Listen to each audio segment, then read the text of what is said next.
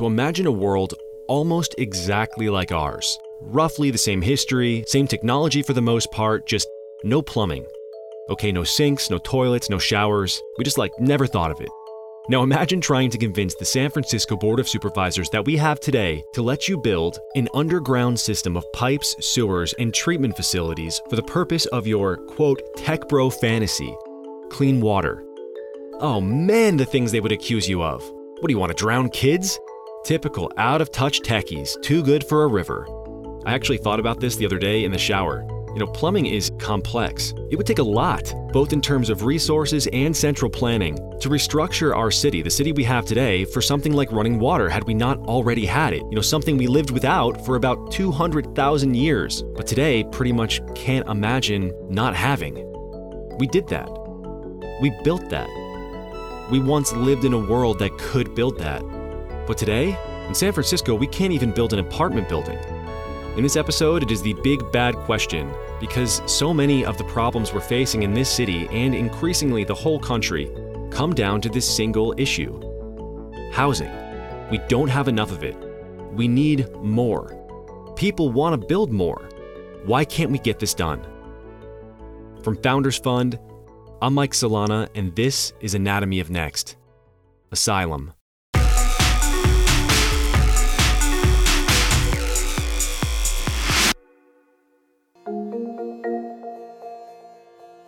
San Francisco is broken in a lot of places, but none so obvious as housing. You know, it's actually pretty simple. There's not enough of it. This is the global capital of technology, in a city with a rich history and a singular beauty. On the hills by the bay, on that jagged coast beneath the redwoods, before the vineyards and the valleys of Napa, the snow capped mountains, it's no surprise the demand to live here is massive. And with that demand, of course, it's more expensive than other places in the country. But demand brings opportunity as well an extraordinary incentive to build. So, what's really surprising here is even with this demand, this insane demand, we can't do that. Humans are biased to believe what they're experiencing is normal. Maybe a three hour round trip commute is normal. Maybe a multi million dollar home that needs to be purchased in cash, torn down, and rebuilt before you can even live in it is normal. Maybe a board of landowning elected politicians asserting plainly their belief that this isn't really a problem because most of the people in this city aren't really San Franciscans is normal. But probably not. Probably, we should fix this. By 2018, almost 50% of Bay Area residents considered leaving the region, citing the cost of housing as their greatest concern. The ratio of new jobs to housing units? 3.5 to 1. The median rent on a one bedroom apartment? About $3,700 a month. San Francisco is an anomaly, Something Keith Rabois, a partner at Founders Fund, realized early on when he founded a company called Opendoor. One of the reasons I was so excited to talk about this today is I mean, this season of Anatomy of Next, we are looking at every aspect of San Francisco, really, this sort of like crumbling, dying city, it feels like, and trying to understand what it is that's happening here and then how do we fix it. And one of the key components here is real estate. People can't buy a house. And I thought, wow, you know, Opendoor, everyone is from San Francisco. You choose specifically not to be in San Francisco. And you once told me that the reason was because it was just such an atypical market. So I thought like who better than than you to talk about what what are the qualities that make San Francisco such a different place. And first, yeah. I mean that you characterize that as as as true as like you, you did not start here because of those reasons. No, we launched the company in Phoenix, which is the fifth largest city in the US, and we intentionally avoided the San Francisco Bay Area. In fact, we still do. So we have, we're live in about 22 U.S. cities currently. So Opendoor is thriving in all of these cities, and we still haven't come to the Bay Area. The reason why is the Bay Area is incredibly anomalous uh, from a real estate perspective. So let me give you some stats. The average time to sell your house in the United States is 84 days. That's from time you list to time you close. In the Bay Area, it's 24 to 27 days. The average median price of a home in the US, and this is going to shock your Bay Area listeners, is $234,000. The median home. So in the Bay Area, it's over a million dollars. So f- roughly 5x the national average. So all of these are just incredibly different you know, sort of problems. So the need for liquidity in the Bay Area just doesn't exist. Sellers in the United States do not e- cannot easily sell their home. They literally have to list on a vertical version of Craigslist, wait 84 days, and then at the end of 84 days, by the way, 17% of transactions don't close. In the Bay Area, you get an all cash offer in 20 days. It's not that hard to sell your house. You just up a- millions of dollars. You, you put up a sign and people show up. So we fight for it Yeah, pay more than you for it and ask. Pay more, yeah. So basically, realized that our value proposition wasn't really needed in the short term in the Bay Area. Then you can you know sort of dive into why is that true? Why is the median home in the United States two hundred thirty four thousand dollars? Why is it a million dollars here? Why do why do sellers why does supply and demand mismatch in the Bay Area versus in the United States where it's more balanced? So in any event, we've consciously skipped the Bay Area. Yeah, so let's get into some of these reasons why. I mean, what is it about San Francisco that makes the real estate situation here just so different? There's several contributing factors. One is simply we just don't build enough housing. I mean, supply and demand works.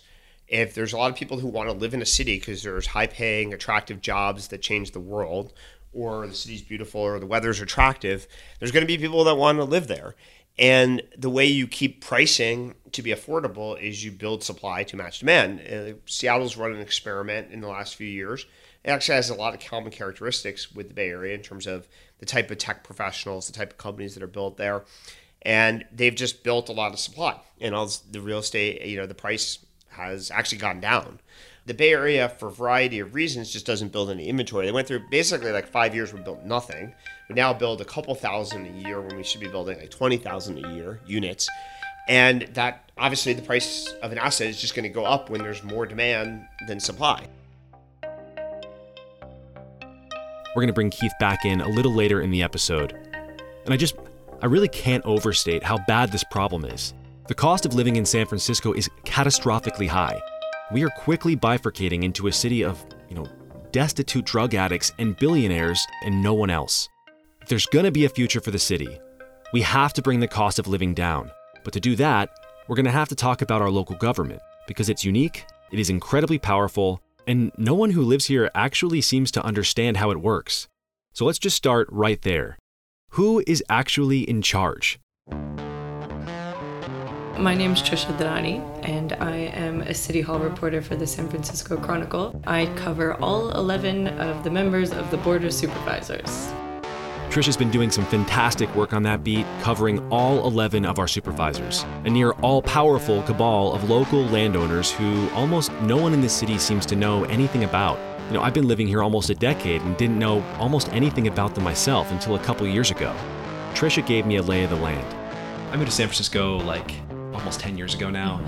The moment you get here, first of all, it's an amazing city. I love the mm-hmm. city. It's like the culture and the weird geography, the buildings, like the weather is bizarre, it's magical, it's got this history, but also it has like these pretty intense systemic problems. Yes. From the crime to the homelessness to actual poop on the streets, like it's pretty apparent. And you can't help but think like why is this happening? Like, who is responsible for this? And that is usually where I think a lot of people stop and they just complain about it and yell about it on Twitter or with each other. And it's like, this city's terrible. But what most people don't even realize is that we have a board of supervisors and that this is our legislative body and that they are actually tremendously empowered. And I was hoping that you could just kind of walk us through that. Like, why don't we just start right there? You cover this stuff every day, you cover the actual, like, government. Mm-hmm. The every Tuesday the board meeting. Sometimes we're here till 10 p.m. I would love it if you could just explain what exactly is the structure of the San Francisco government? How does stuff get done here? yeah. So just by way of background, so I moved here about three years ago at this point, and I started covering business at the Chronicle when I first got here. And I also didn't really know, even though I was at the San Francisco Chronicle, I also didn't really know the power that the Board of Supervisors holds. And when I moved to City Hall, I mean, I was just like completely blown away by how much power these 11 people have you know, just at its most basic level, San Francisco is split into 11 districts, and each district has its own supervisor. So, for example, I live, or we both live in District 5, so I live in Hayes Valley. You I'm said you live in the Haight. Our District 5 supervisor is uh, Supervisor Vallie Brown. Editor's note she is not, or not anymore.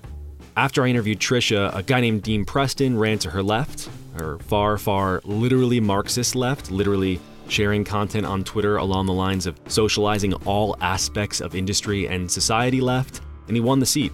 These 11 supervisors, they are the ones who craft policy. They hold meetings every single Tuesday where they vote on all of these policies. And they're really the ones who are on the ground in the city. The reason that we have district representatives is that so the voices of the neighborhoods get elevated into City Hall rather than other cities have like city councilors at large where they're just elected. They represent sort of everything. They represent everywhere. I believe in, in Boston, where I'd lived before coming to San Francisco, they have a few district representatives, but then they have at large city council members. But here it's all district wide. But it does create this interesting dynamic where you do have people who are they're supposed to represent neighborhoods like us, Hayes Valley, and the Haight, but they also have to deal with citywide concerns. You know, sometimes you do see a little bit of tension there where something proposed for a neighborhood that maybe the neighbors don't like. An example is a homeless shelter that was recently proposed for the Embarcadero. The neighbors didn't like that, but it's what's better for the city. Right. So then you see the supervisors get into this weird position there. That's a long way of saying What exactly does a mayor have to do with any of this? Mm-hmm. So it's like you have you have the board of supervisors. They're elected one from each district in the city. Mm-hmm. 11, 11 supervisors, eleven districts. They're crafting policy, legislation, and then what is the mayor's purpose? Yeah. Job. So we are a city that has something called a strong mayor. That means that she is also able to propose policy for the board of supervisors. She's also given veto power. So she Um, can say no to anything. She can say no to things that have eight or less votes on it. That's called a supermajority, a supermajority on, on the board. So as long as legislation doesn't have a supermajority, she doesn't like it, she can overturn it. But what's interesting about this new board is that they often are able to get to a supermajority. So in San Francisco, everyone is Democrat. Yep. It's such a blue city. You know, the sky is blue. So is San Francisco. But the divisions here come between the progressives and the moderates moderates by like San Francisco's. by San Francisco Standards. standards. So what the divisions like really come down to, progressives tend to push for more higher levels of affordable housing, where the moderates support all types of housing. So, the San Francisco supervisors pass ordinances, resolutions, and budgets. They determine the shape of almost every piece of our city's critical infrastructure. If they wanted to get rid of prohibitive requirements on building homes, oversee the construction of temporary shelter for the city's homeless, they could. Now, while they haven't focused on that, any of that, they have accomplished a handful of other things. And you might be aware of a few of them, as they are infamously concentrated in the realm of banning stuff that people like. So, e cigarettes and vapes, various types of shopping bags, most recently plastic straws, as well as the little plastic cocktail swords that bartenders in other cities stick inside of fruit. They've banned scooters, electric bikes, and more on that, the nonsense our local politicians are currently focused on, in an episode a little later this season. But on housing, you know, political mechanics of the city considered, we aren't really suffering from a structural problem in the shape of our politics. You know, it's not that our politicians don't have the power to do anything. They are empowered to change things. They're just not doing it. They're literally choosing every single day not to do it. And before we get into why, I want to just quickly say that this is not normal. Housing is absolutely an issue for many cities in the US, and most of them are suffering from fairly similar kinds of dysfunction, but this dysfunction is by no means innate to the concept of city governance. Okay, this is not something that just naturally happens, that has to happen. I want to just quickly take you on a trip to a parallel bizarro world version of San Francisco where, actually, this housing stuff just works. One ticket to Tokyo, please. I reached out to River Davis, a reporter out of the Tokyo bureau of the Wall Street Journal. She wrote a piece about housing that blew my mind and seemed frankly unbelievable. Literally, I went into this expecting to be let down. I, I truly believed that I was missing something. Tokyo is one of the most desirable places to live in the world, probably one of the three or four most important cities on the planet. Middle class people were buying homes there. How was that possible?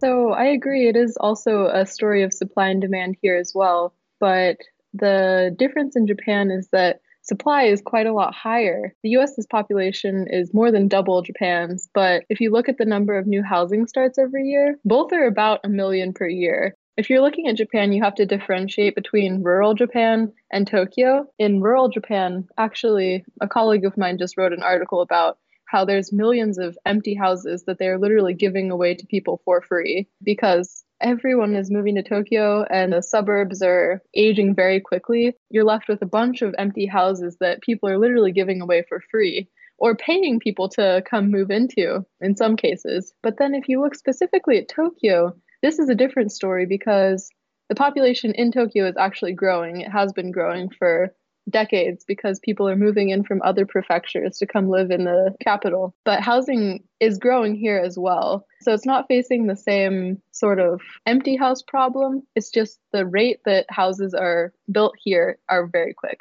This is crazy to me. I had no idea that the housing, I, I had no idea they were giving houses away in the suburbs. Yeah. I guess I, I do understand that on some level it's as simple at the high level as just like we have to just build more housing, right? I mean, people here say that too. We we have a lot of it's like the whole YIMBY movement is yes in my backyard. It's like we have to just build. We have to build every kind of housing we can. Anytime it's on like a, a question of like should we build this housing or that housing, it's like yes to both of them, yes and yes. Like we need more, but we can't manage it we can't manage it politically. I'm wondering, perhaps, are there structural differences in our governments? Is there something that just like, is it just easier to build in Japan? Like, can NIMBY ish thinking, even if it exists, not actually affect building?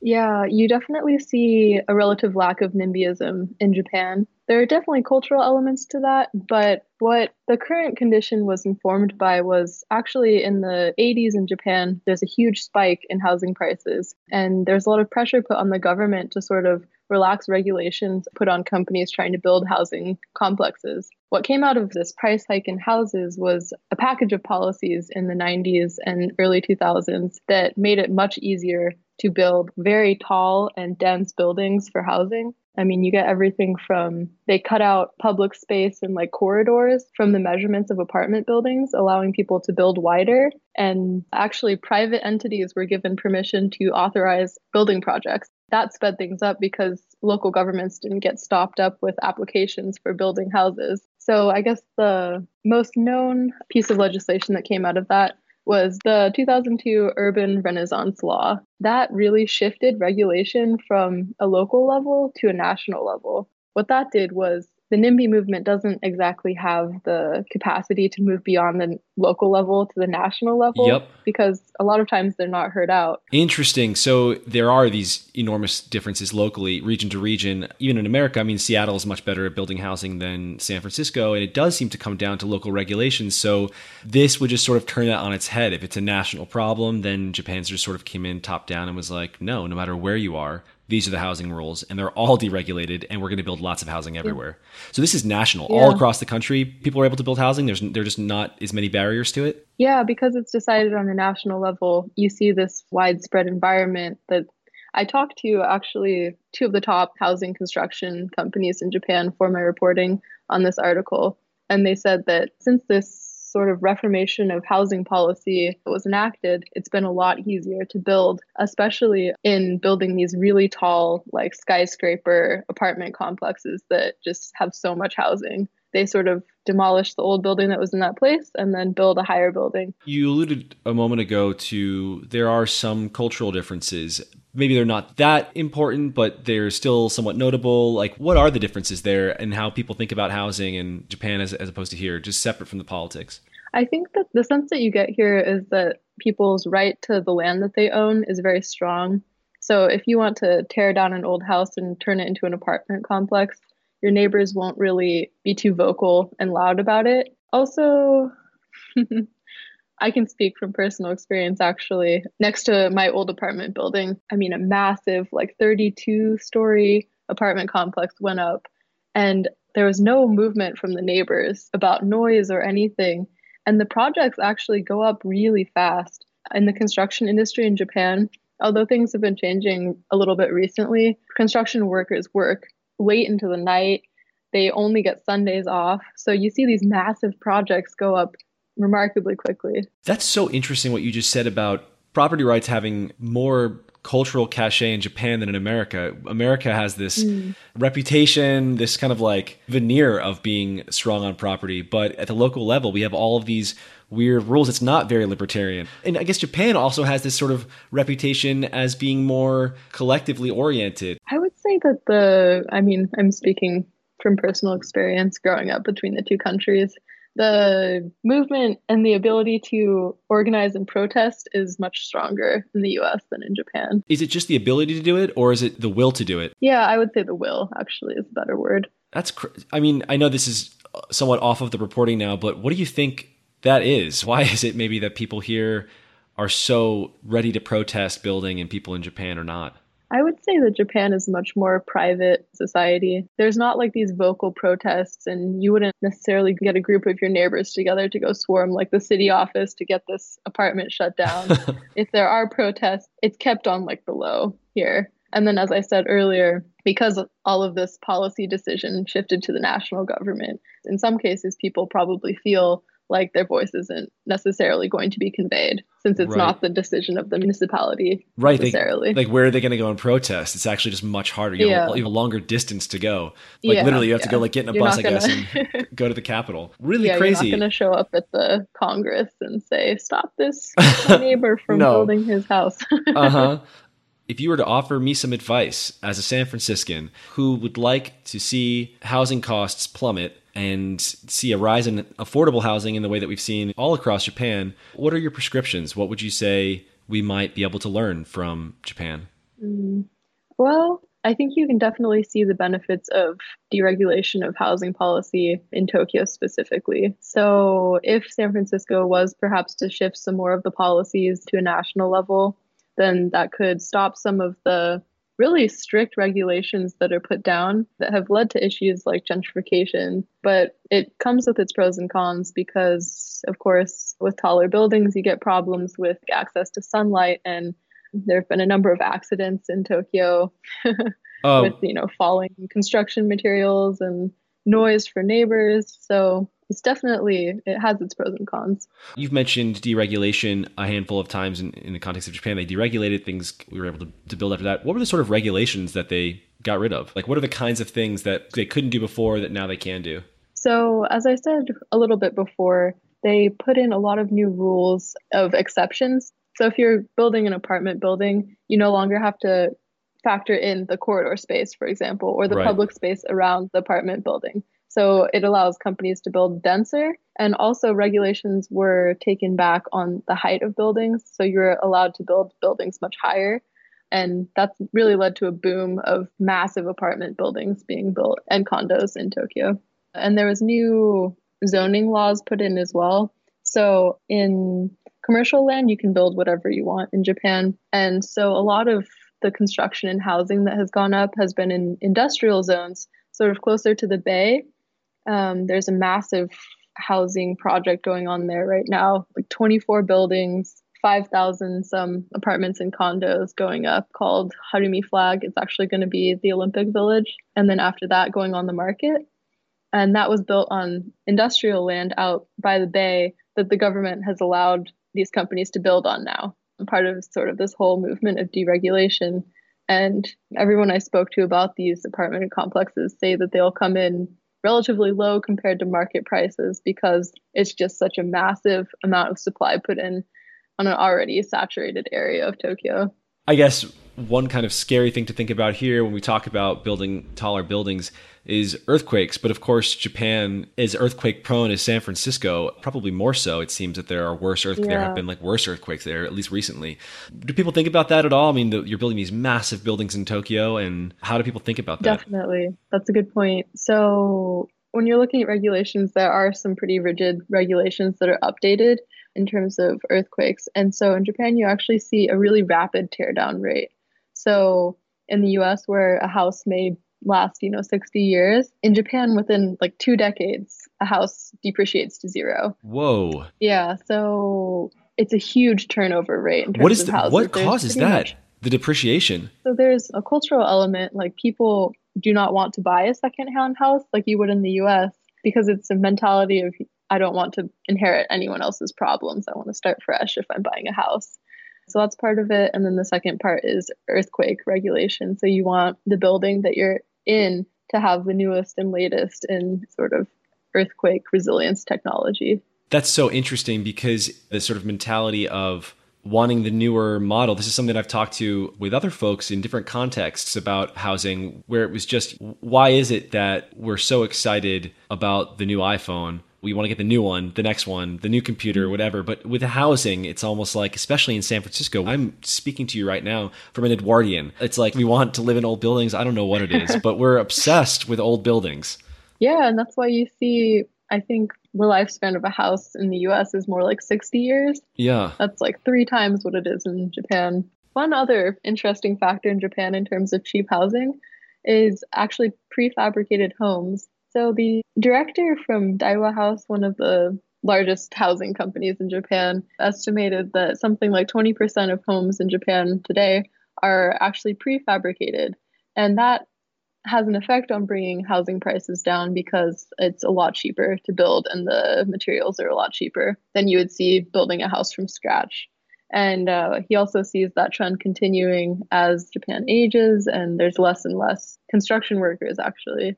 It does really just seem like people in Japan seem to think about their house differently than we do here. The prefab thing seems like something that people here would find maybe cheap or something. Like we are expected to put tons of money into our housing. Maybe that's the weird thing. It's like we actually, in some weird way, want to spend a lot of money on our houses.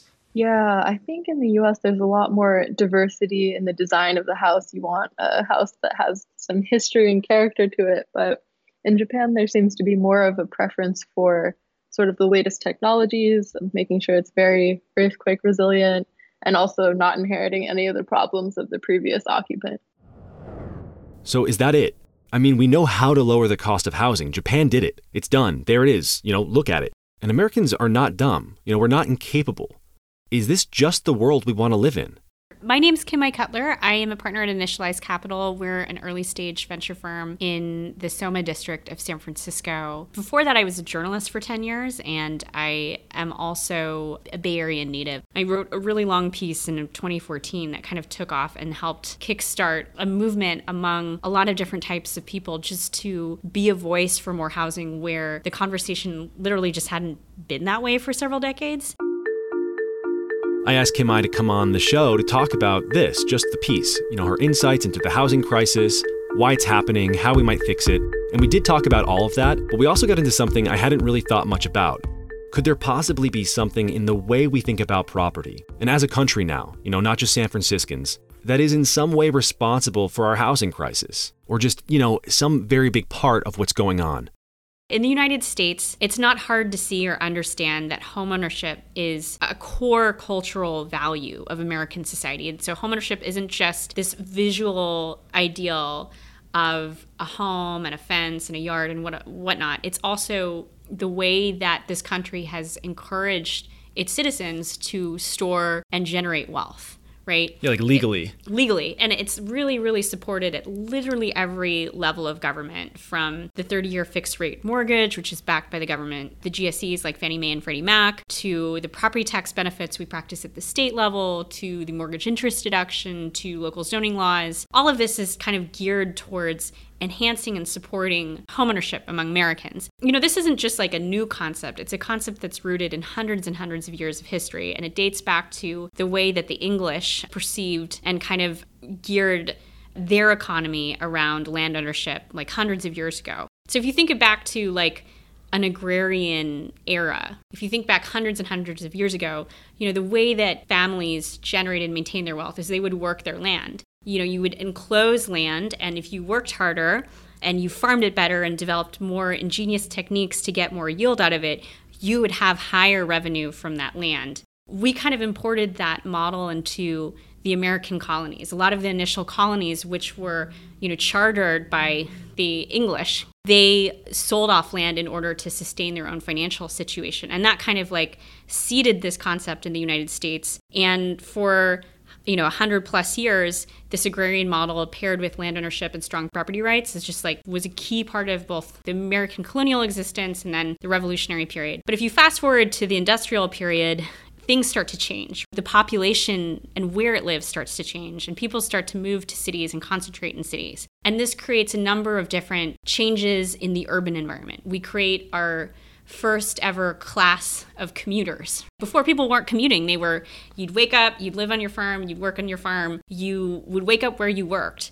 With the shift towards industrial urban production, folks families would live in buildings or even in you know, tenements like New York style and then commute to factories that they didn't own that they would work in with their hourly wages. And that kind of severed that traditional relationship between land ownership, wealth creation, and then, you know, where you worked. That period continued for many, many decades, and it created a lot of dislocation and discomfort in American society. And I think we saw that through the, the Gilded Age of the late 19th century and then through the Great Depression. In the, the 1940s, or the 1930s and 40s, when we were going through the Great Depression, we had a president in Franklin Delano Roosevelt who came from a very genteel family that also owned land in upstate New York and who split his childhood between the city and between this agrarian kind of rural area of upstate New York. And he was trying to think of ways to help Americans basically have more economic security. Like what kind of programs would work? And he had a distaste for cities. He preferred the open air and the open natural environment.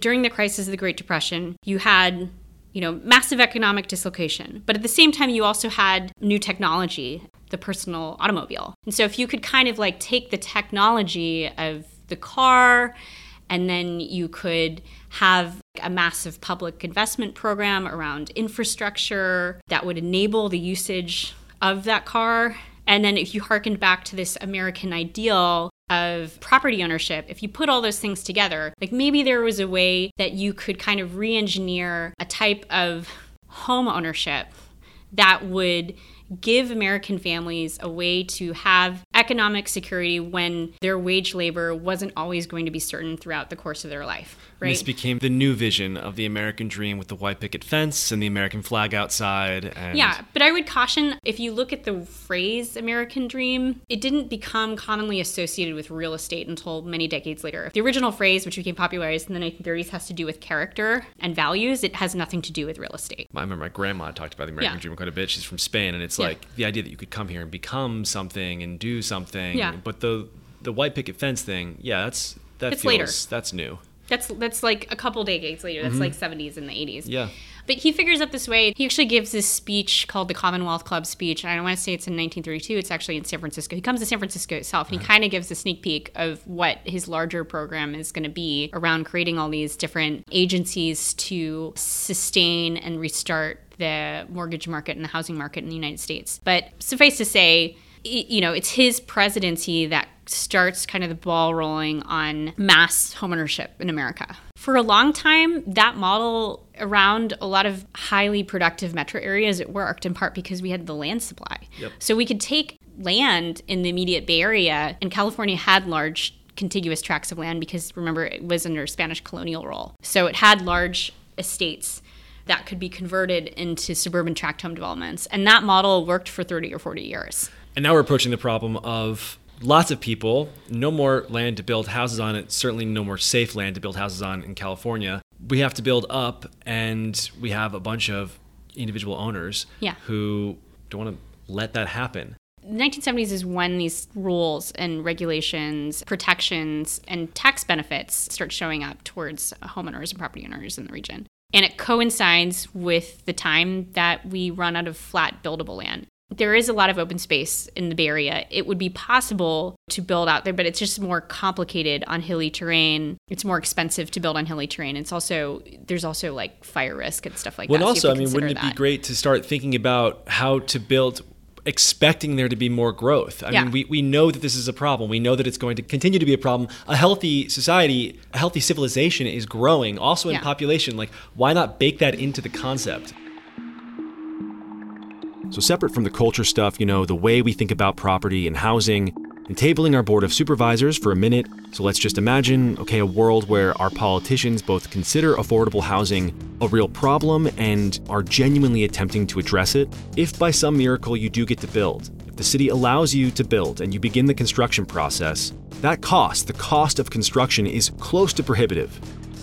San Francisco has the highest cost of construction now in the entire United States. That is the product of many different factors. I think number one, when you talk to any GCs, like the availability of labor, you know, our, our labor pool is regional. You know, you might think that building a unit in Oakland is going to be that much cheaper than it is in San Francisco. And the reality is it's only, you know, slightly cheaper, maybe like $100,000 a unit cheaper. And that's because we're pulling from the same labor pool. Even a single notable project like Apple's headquarters or the Transbay terminal, that does have a meaningful effect on the labor supply that individual GCs can feel. Just because we have it's so small to begin with. Yeah, it's it's a small labor pool and you know something happened in our larger labor market over the last one or two decades, which is you know construction market is cyclical. Market-based housing pencils at certain points in the cycle and then it doesn't pencil in other parts of the cycle. So for part of the cycle, when you have land values starting at the lower end and then the expectation of growing rents, developers can attract financing at that point. But when you're at closer to where investors might perceive you at the top of the cycle where land values are expensive and also construction is really expensive, then it's harder to secure financing. We're at a point in the cycle where it's harder to secure financing. More broadly speaking,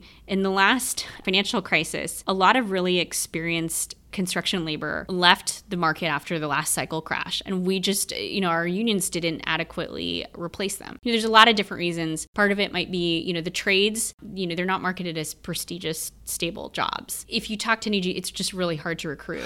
It seems like if there was a market for building things, there would be a labor pool, right? Like there would be a reason to be here. Is it is the reason that we don't have enough construction workers just because we can't build things? I mean, I would say part of it is are the trades themselves actually recruiting and retaining enough talent and then the second part is the cyclicality is pretty hard you're entering a profession where there's going to be a lot of work at certain points in the cycle and then not a lot of work at other points in the cycle and so i think there is a role to play for counter cyclical financial sources particularly around affordable housing that might be able to sustain labor demand through the down parts of the cycle so that we don't hemorrhage out a bunch of workers and lose them in the next cycle right so it's like while things are booming which would be really immediately if we were allowed to build in San Francisco. You could imagine that like just there would be so many opportunities to build. So yeah. so many people want to be like creating new high rises and whatnot. Once that boom ends, you're saying that the government comes in and says, okay, well we're gonna we're going to build all these new projects in the interim until the next. Yeah, if we can get them financed. I mean, I think that's what, you know, Mayor London Breed um, announced a half a billion dollar affordable housing bond today. It follows on a 2014 $300 million housing bond. And that's an important way that we can both finance below market rate housing for different income segments. That can go to nonprofit developers who then can acquire land or get projects going in, in the down cycle when it might be harder for. Well, it sounds like that would be really awesome in a future world where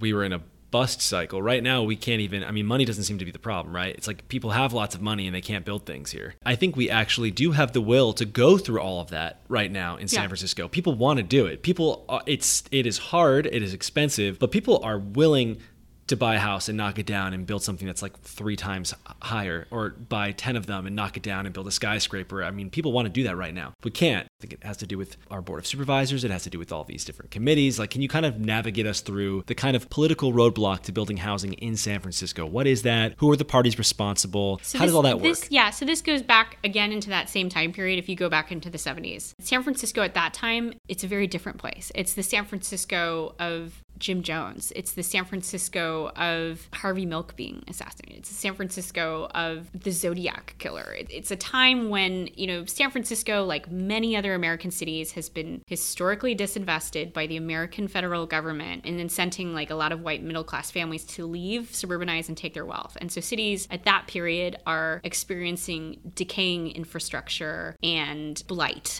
Things are falling apart, public systems aren't great, and you start to have first wave gentrifiers come back in and take advantage of this price discrepancy between the urban core and then the first suburban ring the politics and the racial politics of this are, are interesting. I mean, it's before my time, so it's hard for me to fully kind of understand it. But you can see that in the 70s, like some of the choices that are being made, specifically in that context, you could see how they might make sense. Like the, some of these neighborhoods have experienced really devastating federal urban renewal projects where entire blocks are destroyed. Neighborhoods that housing like families of color and then big federal housing projects are developed on them There's a plan to like build freeways through the city, which never comes to fruition. You can see how the residents here start to develop a distrust of these kind of large, modernist, top down imposed plans and regimes. And so they start organizing and building alliances with each other and building these community and neighborhood groups. As the federal government also disinvests in public housing, a number of nonprofit development organizations start to pop up neighborhood by neighborhood. You know, they become part of a political class within the city that wants to mediate and kind of democratize the entire planning process. I mean, I think I'm gonna. I don't know how you're gonna feel Yeah, about this one, but I saw an interesting tweet the other day that said the conservative take on immigration is our country is full, and the liberal take is our city is full. As all of these neighborhoods, I mean, they're liberal people, but they're saying like there's no room for anybody else Yeah. in here. One can see the commonalities between those those attitudes. what we certainly have at the end of the day is just this like crazy nest of committees and councils and voting, um, and all of it is amounted to the, just what we can't. There is no real top-down central planning anymore that's possible. Well, San Francisco has long valued the process over the outcome. I would also like say the Bay Area is 101 municipalities and nine counties, and it never formed a strong regional body with teeth the way that like New York had an annexation in 1898, and all five boroughs are a single city, or LA mm-hmm. annexed San, San Fernando Valley. There's not a regional body strongly coordinating a lot of what's happening in the region. The absence of a strong political authority for the entire Bay Area, not just a mayor and a board of narrow minded supervisors thinking about a 7 mile by 7 mile slice of the Bay Area, but the whole metropolitan region. A political entity actually incentivized to make the region work is something worth keeping in mind. That's a huge political problem to tackle, and there's still a lot of low hanging fruit. You know, first, we're not quite done with construction here. Kim-Mai brought up labor pools, financing, the cyclical nature of construction and the market, all of which is really important. But I really think so much of this is just about policy. Kim-Mai explained a bit about why our local housing policies exist, but I want to dig more into what they actually are, and more importantly, what they should be. So, I did not just interview Keith Rabois because he's a partner at Founders Fund and a co founder of Opendoor. He also rebuilt a house here, and he is a really good lawyer. He had a bunch of thoughts on construction, housing, and policy. We talked about local environmental regulations, we talked all about the planning department, neighborhood disputes, and then we got into prescriptions. How do we fix this? cost to build per square foot in the the Bay Area is probably 2x where where, where it is the rest of the United States. So that just means that even if the cost of the land were more affordable and attractive, you're still going to have a house that roughly costs 2x what any other house is going to cost. And you have to fix that. The third thing, though, is the regulatory environment or the political environment or the constraints on building, which is taking land and turning it into productive use. If you walk around the Bay Area, there's plenty of land here. There's plenty of vacant lots. There's like old gas stations. There's parks. Drive down, drive down 280, or go to Glen Park uh, Canyon, which is somewhat where near I live. There's infinite space to build houses. We've just chosen politically not to, for environmental reasons, for views, historical reasons. But it's not like this is not like Japan or not like Hong Kong or even New York City where there's actually a shortage of real estate. There's infinite real estate. We're, we're in the Presidio right now. There's basically no housing. like when I'm looking out my window and there's no housing in sight. And that's a conscious decision to value other things over than the cost of living. And at some point that may change, but it's going to take a political movement to overcome that. Let's drill down a little bit into the cost of building. What are the factors there? Well, in, in, in California as a whole, so this is the whole state, but compared to other states, it's quite rare. The amount of environmental regulation is insane. So the amount of sort of reviews and processes you have to go through and delays, and delays cost money. When like when you own a piece of property, you're paying debt every day. You're servicing debt every day. So the longer it takes to build something, get it occupied and lease, occupied or and or leased, basically someone's bearing that cost every single day. So we have all kinds of environmental reviews that just don't exist in the rest of America. Secondly, the ability for people to interfere. The way zoning in San Francisco particularly works, this isn't quite as true in the rest of the Bay Area, is there's enough discretionary power that any of your neighbors have that they can either stop or slow down your project infinitely. And that again translates to real money. And it either either actually prevents projects from being started up front because they know and are fact people are factoring in the potential for this, or it makes projects uneconomical that would otherwise be very economical. So here we allow the planning department to veto things. So, for example, you may have a part of the city that's zoned for 40 foot heights.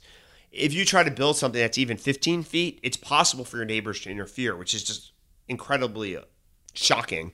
Typically, the way the United States zoning works is there's generally agreed upon rules, and as long as you're conforming to those rules, you basically have the right to sort of build within those constraints. And yes, if you need what's called a variance, yes, there's a political process to get a variance.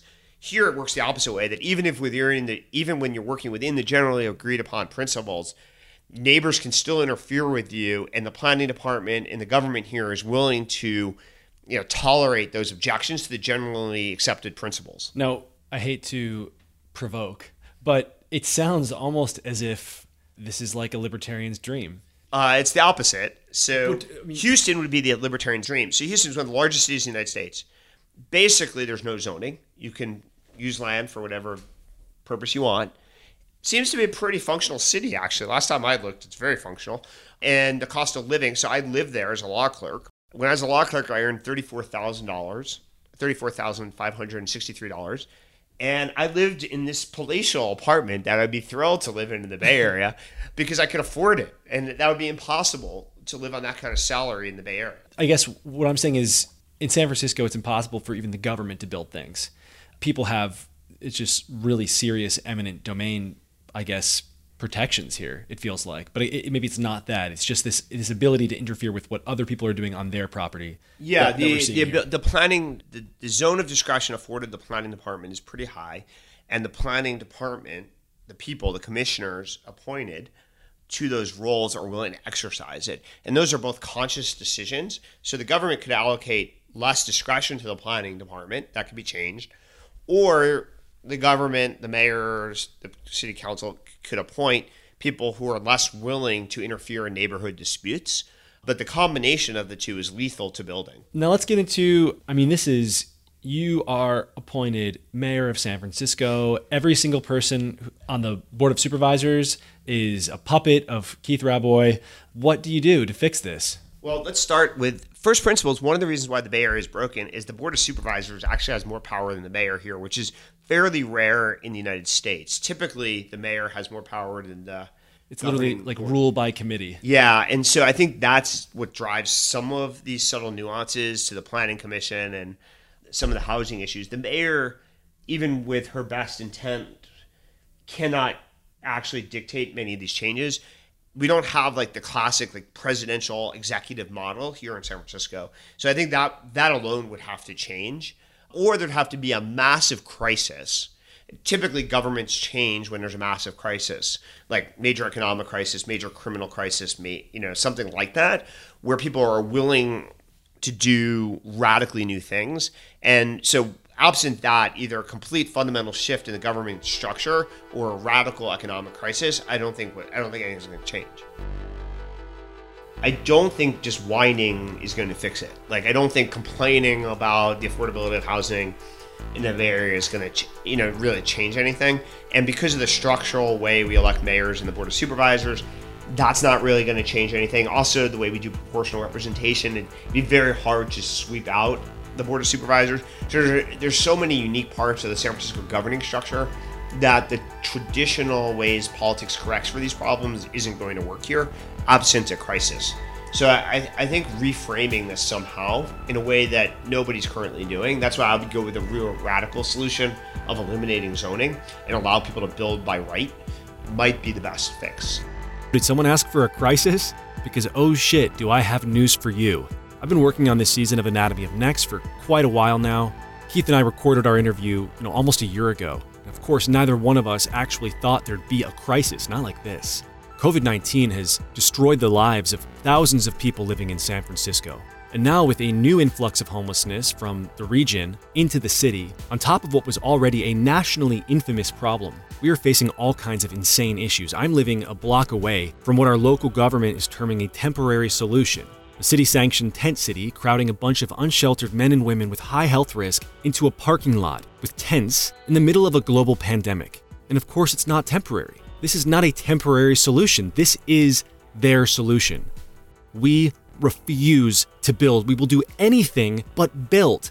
Our local government would literally rather put citizens of this city in tents than simply let people build housing. At the very end of my interview with Kim-Mai, she hoped a new bill of Scott Wiener's, SB 50, would pass at the state level. That would have circumvented our local government and allowed, at the very least, higher density housing development near critical transit centers. Well, the bill failed. And what do we do with that? How do we fix a problem that the only people who seem to be voting, in some sense, must want to persist? There are incredible things we can do with technology to improve this city, to rebuild San Francisco, but none of them can solve this problem. To build something incredible that works for everyone, we need local leaders who are excited about growth, industry, and housing. And to get that, to get those people into office, to get that world, young, smart people who care about this stuff need to start voting. And even to do that in a way that helps, there's a lot of work, a lot of research involved, because every politician in California says they stand for affordable housing. Those are just political table stakes. But for example, how does the progressive wing of the San Francisco Board of Supervisors actually go about it? The folks in charge of our city, they say they stand for 100% affordable housing. The crisis is so bad, we just need affordable housing, and nothing else will do. It sounds great, right? But of course, as we have now discussed at length, the cost to build is prohibitive, and there's no one willing to build housing at a loss, which is, among many other things designed specifically not to work, essentially what the board is offering. So we can't build onto our homes, we can't build up, and we can't build out. These are the policies in place. But at this point, the only policy that should be tolerated is building is now legal. That's it. That's the whole policy. All of it. All kinds of building. Affordable housing, luxury housing, middle class housing, apartment buildings, homes, whatever you want to build. If it's your land, you can put a skyscraper on it because we need homes. What I really think this all comes down to, just like pretty much everything else, is the story we're telling ourselves about our city. What does the future of San Francisco look like? What is this city 100 years from now? A couple weeks back, I finally watched Vertigo. It's a movie set in San Francisco and filmed by Alfred Hitchcock like over 60 years ago. And do you know what the city looked like then? It looked almost identical to the city we're living in today. I could not tell the difference. Every scene outside on the streets, I mean, these buildings are still standing today. They just looked nicer then. But San Francisco is also the capital of the Star Trek Federation. You know, Captain Kirk lives here. The people who run San Francisco believe immigration is sacred, at least that is what they say. But growth is evil. An obvious contradiction. Where are the immigrants going? We have no room for them. We refuse to make room for them, for anybody. The city isn't changing because the people in charge don't want it to. They're still living in 1958. But what year are you living in? What year do you want to be living in? Because we could have a neon Tokyo fantasy downtown. We could have Paris all around it, a literally ancient city that has somehow managed to build townhouses twice as tall as ours. We could lift our four, five story buildings another four to start, garden rooftops, tunnels underground, mobile units that connect and disconnect as the city needs them, with the ebb and flow of our population. And a drop in the cost of living that once again makes this a city that has room for new people, for outcasts and runaways, you know, dreamy poets and musicians, and mechanical geniuses, scientists, wanderers, students, families. We've said it before and we will say it again. San Francisco could be the greatest city in the world. San Francisco should be the greatest city in the world. But you guys have got to start voting. From Founders Fund, I'm Mike Solana, and this is Anatomy of Next Asylum.